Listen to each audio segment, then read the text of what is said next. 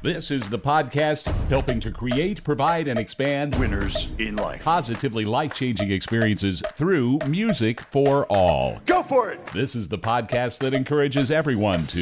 Break ranks. Welcome to Break Ranks, the official podcast of the Bands of America Marching Band Championships. I'm Dan Potter, one of the stadium announcers and a media personality for Bands of America and Music for All. This week, the evolution of the marching band front ensemble, The Pit. With audio engineer and pageantry designer Tony Lymon. We used to, as marchers, carry timpani and carry marimbas. And I'm sure it was one day someone said, you know what? These chimes are heavy. The pit's become one of the most intricate facets of the modern marching band. It introduced a fair amount of problems. Let's go for it. Break ranks. Bands of America congratulates four first time regional champions this week. Let's start in the heart of the country with the Des Moines Regional Championship. Rosemount High School of Minnesota swept all captions in finals to become our Des Moines Regional Champion, with Lincoln High School of South Dakota second and Nebraska's Bellevue West in third during finals. It's worth noting that Class A Des Moines champion Pella High School finished sixth in finals. Pella has one of the largest and best Class 1A bands you'll ever see. There are about 600 kids in the whole school, grades 10 through 12, and a third of that Pella student body is in the band 200 students. Well done, Pella. The Class 2A champ in Iowa was Camdenton High School of Missouri. Class 3A went to Rosemount, with Lake Park High School of Illinois taking the 4A medallions. The other three regionals this weekend were all in Texas. Let's start deep in the Rio Grande Valley at the McAllen Regional. And in first place, with a score of 83.00, the 2023 Bands of America South Texas Regional Champion, the Roma High School Marching Band from Roma, Texas. Alex Quintero making the winning call in McAllen, Roma High School, a Class 2A school, taking the music and general effect captions to win it all. Piper High School, a close second, with John B. Alexander High third. Port Isabel High School was the 1A champ. Roma 2A, 3A went to Piper, and United High School is your McAllen 4A champ.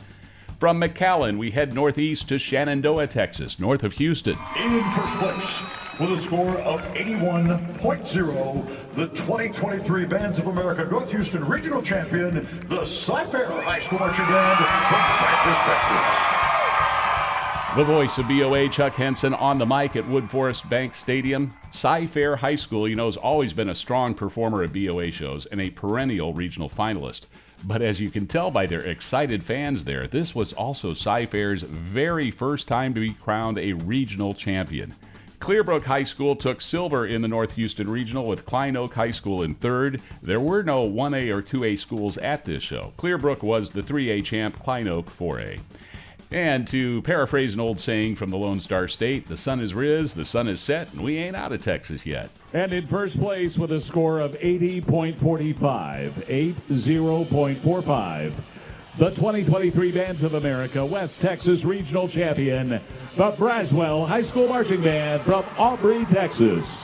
That's me announcing the results of the West Texas Regional Championship in Midland Saturday night. What a night for another first time regional champ, as Braswell, or as they're known, the Be Well Band, did well, taking music and GE to claim their very first regional title. Mustang High School of Oklahoma was tops in visual to come in second in the Midland Finals, and Robert E. Hendrickson High School of Texas was third. Texas Greenwood High School, the Class A champ in Midland, Colorado's Loveland High School won 2A, Hendrickson 3A, and Mustang 4A. Speaking of Mustang, I caught up with their director, Ryan Edgmon, Sunday morning after the show. Ryan was attending one of the post show judges' clinics that we talked about in last week's Break Ranks. I wanted to know if these clinics are as valuable to the directors as the judges say they are. Here's what Ryan told me. We're, we're a little bit past uh, 9 o'clock on a Sunday morning. We're actually at the uh, Hilton Garden Inn next to the stadium. What are you doing here today, Ryan?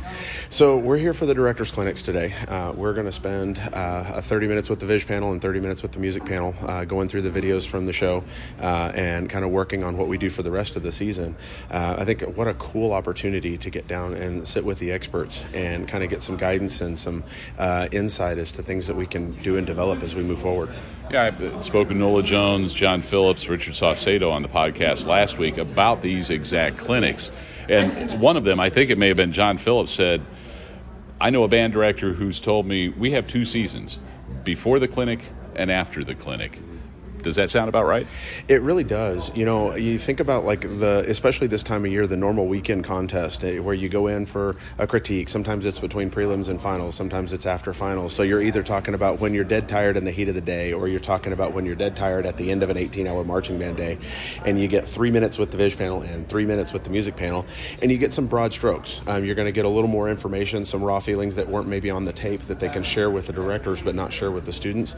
But that's not this. This is is like an opportunity for in-depth conversation about things that we can do. Uh, and so instead of identifying problems and going, well, here, go fix it, it's going to be more of an opportunity for conversation about. You're watching game tapes. I mean, you're in yeah. there, right? yeah, absolutely. I have my videos from last night on my computer. We're going to sit down at the table and we're going to go through it. And uh, I'm really looking forward to solutions. I, so. I know one thing you won't be talking about in there, and that's numbers. Yeah, absolutely. That has no place in that conversation. All, all that anybody cares about is the achievement of our kids. And so when we're talking about the success of our students, then, I mean, numbers are uh, used for a competitive measure, but they're not used to define success. And so the, uh, these are ways that we can make our shows better, have make some more enjoyable moments for our kids, and create a better season. Mustang High School band director Ryan Edgmon.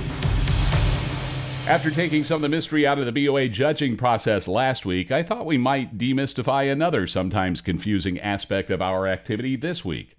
That would be the front ensemble, the pit, and the use of amplification and electronics. I thought we'd have this discussion to help us better understand just how complicated and critical that facet of the marching band activity is these days and I asked Tony Lymon to uh, be our expert. Tony is the artistic lead for the Drum Corps International World Class Drum Corps, the Blue Knights of Denver, Colorado.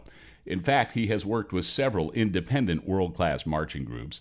But he is also a high school music educator specializing in percussion and an expert in sound reinforcement for marching ensembles. I asked Tony Lymon to give us a short history of the evolution of the pit. The front ensemble was introduced as a logical progression from carrying those large instruments in the in the set 60s and 70s and you know after many while, people may not believe that we used to as marchers carry timpani and carry marimbas. And i'm sure it was one day someone said you know what? These chimes are heavy. Could we put them on the sideline. So you know th- there was some experimentation of you know putting them on the sidelines in the 80s and and all of a sudden that opened up orchestration of what you could have since the students are having to wear them and march with them. And that opened up a, a palette of, of depth of design of musicality and or- orchestration throughout the pageantry activity. But there was a problem. Um, those instruments are very difficult to be heard especially the, the keyboard instruments. And that's where i come into the scene because i marched or sort of marched. I was in the front ensemble at Star of Indiana from 91 to 93. And if you are familiar with the horn line at Star of Indiana back in those days, they were one of the loudest things ever. So, in efforts for the front ensembles to be heard, we had to employ some techniques that were not concert like, I guess I would say, um, where we would really have to Hammer play the, the instruments instrument? as hard as we could. Exactly. So that took away some of the musicality. It took away some of the orchestrational choices that you would have available just because of the sheer volume of brass and battery percussion. Well, with the advent of technology becoming more advanced around the 2000s, people were like, well, what if we mic'd the keyboards? And lo and behold, you can you can use the techniques that you would use in a concert hall to play keyboard instruments more sensible, more sensibly and from there, you have a larger palette of dynamic range, textures, depth, all of these things start to open up as a result of amplification. But it, it as much as it opened that up, it introduced a fair amount of problems from, you know, isolating what you mic, budgets, all of these things. Um, you know, and with every movement, where pageantry changes, there are people that think that it's not necessarily in agreement with what it's supposed to be. mm-hmm. and you're always going to fight that battle when, whenever there's change. There are people who think we should still be all acoustic. Is that what you're saying? Mm-hmm. But when we're working with a, with an activity that's predicated upon pushing the envelope, this is to be expected, and you're always going to have that division whenever a new element is introduced and there's a departure from something that we have grown to know as familiar. In the drum corps idiom in the in the world class corps that you work with um, these are big budget operations and when you start talking about high school bands man all of this audio equipment it can be pretty expensive. You know even for the drum corps is expensive. Yeah. We bend reality in how we use the audio because it's such a proprietary means of using this equipment to isolate things that have other element audio elements happening around it yeah. that it takes not only do you have to know the gear and know how to run audio but you also have to know pageantry and what sound we're going after so you just can't you know get your great sound tech from your church or your great audio engineer from your favorite studio because they they work in a totally different universe. We're aiming mics at people who are moving around with their instruments, and our studio is the earth. It's outdoors, and it presents some very unique challenges that it takes some time, experience with the activity on both sides to be able to realize that stuff. And it's complicated by the fact that it happens in such a short time window. You have 4 mm-hmm. minutes to get it all set up. You have a 10 minute or so performance. And then you got to tear it mm-hmm. down and make sure that it still works the next time you use it. Um, mm-hmm. That whole process of getting the that intricate, expensive equipment on the field, setting it up, making sure that it works. That to me, that has to be the most pressure that that an audio engineer could face in any circumstance. You look at a live concert venue or anything, any kind of live sound reinforcement, they don't have those kind of setup constraints. How does that further complicate exactly. things? It complicates it in the fact that it's it's it's the impossible. It's impractical to yeah. take all of this complicated equipment and set it all up in a minute and a half and then expect it all to work perfectly every time. But that's what we do in in is. the activity. Yeah. We we start at at impossible and we work our way back. I, I feel like so. Um, but you ha- also have to look at it to make those systems be that fail safe and be able to work every time. It costs more money to do it. So um, these are the things that I feel like high school bands need to know because what they're seeing is a finished product by a bunch of highly trained, skilled professionals, and they can't see. You know, there's there's always that you, you can't see the iceberg that's underneath the water yeah. of how those things got there, and so they go, oh well, this is what everybody's doing, so I need to do that. But I encourage everyone to proceed with caution and consult professionals who have done this before so they can give you the full spectrum of what you're getting yourself into because the don't know what you don't know factor really comes in and catches you in a moment that you don't want it to catch you. How do you find that person, Tony? Uh, well, ev- everyone knows someone, you know, and I, I think it starts with, you know, finding the group that inspired you that did it. And, um, you know, the things that I've learned is sending an email. Hey, I'm trying to do this. And I haven't met anybody in the activity worth their salt that won't try to help someone else. Yeah.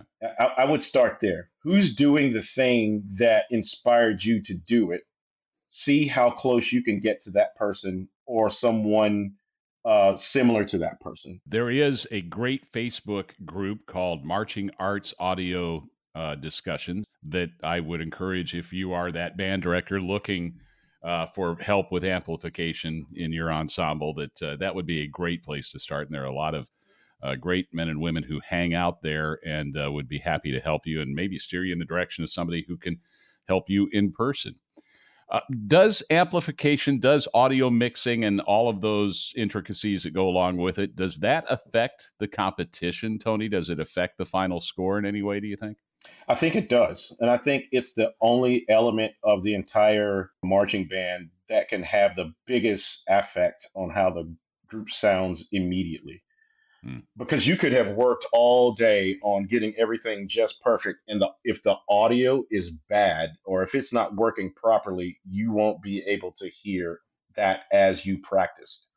And that can be that can come from user error. It can come from a mishap that happened in the parking lot where a cable got snapped or whatever, and you know all of a sudden the balance is off. Um, I personally personally had an issue with my high school group where uh, a stadium that we had performed in for 10 years all of a sudden got wireless equipment for their football games and i didn't know that and i never had to scan for any frequencies or anything and all of a sudden, the awesome brass ensemble that we had worked all season on started coming through these tiny little speakers from the scoreboard, and I couldn't mute it because it was just coming through that. Oh, and uh, uh, oh, oh. and I run up to the press box and I'm like knocking on the window, and the judges are looking at me. And it was at that moment I went, wait a minute, there is nothing I can do. There's no world where I can oh. communicate what is happening right now much less get anyone to do something about it. So um, it it gets complicated even for the professionals really fast. Yeah. And I would encourage everyone to really educate yourself. Go to the marching arts audio page. Everyone that I know who is doing this at the highest level is in that on that page. And you know, for example, Ian Grom, who's worked with Chino Hills, Pulse, Blue Star, like the whole, he's one of the best in the business. He'll he'll write a two-page paragraph responding to someone in you know nowhere America because he wants to see that everyone has access to this knowledge because this isn't a zero-sum game. We want everybody to succeed. Hmm. Bands of America recently put out a philosophy statement regarding amplification in electronics. What were some of the points made in that, and and why did BOA and Music for All find it necessary to put out that statement? It was all under the auspices of integrity in using all of this. Obviously, we this when we're in the competitive season, it's about a contest of skills and it's about education first and foremost. But there are adults involved in this because of the intricate audio things, and there's a way you can misrepresent the sound of your band by enhancing some things. I don't know that this is um, a proliferated technique, but it has to be said that, for example, if I uh, individually mic some of my members on the field. And then I mix that sound with the overall ensemble. Is that an accurate depiction of what my band sounds like? What you're saying is a band director is picking out maybe the best player in each section of the band and amplifying them over the rest of the ensemble in hopes of making them sound better. Is that what I'm hearing you say? Exactly. And so then we get into a question of ethics. Is that ethical? Are we getting if we're if it's a contest of skills and I'm misrepresenting the skill sets of my band, is are are we comparing the same things? Hmm. That's the that's the competitive side of it. The educational side of it is if if I'm miking my best players and they're making my band sound better, what does that do for the confidence of my other players and what is it going to do for my motivation to educate them to get to the level of the better players. So th- those are the concerns intrinsically with how you can enhance this stuff. And the conversation needed to be had. And I think Music for All is first and foremost implementing those things to kind of bring awareness to that so you can make an informed decision of not making those choices. Going back to the expense of all of this, both in terms of equipment and manpower. What can a low budget band director do? Um, you know, give them some advice for amplification on a shoestring budget. Well, I feel like they need to listen. And I, I always speak to listening with your band director ears because the audio is a is a supplement. It's a tool to to realize that sound that you're trying to get on the field. It's it's reinforcement by the nature of its name. So I encourage you to listen to the band sound and ask yourself what's missing, what is not present. And that's going to kind of inform you of where you should begin with your amplification. I would think the first place you're going to look at is the mallet keyboards, especially the marimbas. They are the hardest thing to project over the, the aggregate band sound. So keyboard miking, I feel like, is is where you start. And you're looking at mics, mic cables, speakers, a mixer, And an and amplifier. that's that's a Yeah. and, and an amplifier if you're using active versus passive. If you're doing those things, um, that that's the that's where you start, and from there you can go. Okay, well, I have some soloists that I want to feature. Um, how can I get that soloist sound to mix with the rest of the band? That's another, and and then you got to go from do I want a static mic on the front sideline or do I want to stage that member in the drill? That's when you get to the wireless versus wired mics, I would say, for that. And then the level three, I would say, would be soundscaping, sound design. Do I want to add that sound design to my program? Obviously, those those instruments can only make sound electronically and through a PA. And then the fourth one, which is the most dangerous one, is the field miking, meaning that you're gonna put mics up and amplify the entire band. That is the advanced no fly zone, I would say, for novices, even through intermediate. That one mistake can ruin everything you've ever done throughout the week with your band. Some great words of wisdom from pageantry arts designer, percussionist, and audio engineer Tony Lymon.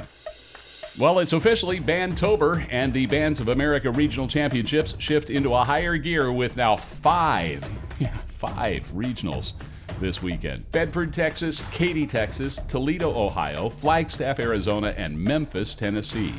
If you can't be at any of those five, you can watch them all at boalive.tv, powered by Box 5 Media. I'll be in my old home stomping grounds in Bedford, Texas, at storied Pennington Field, where uh, you can see the hospital my son was born in from the press box. It's going to be a real homecoming for me.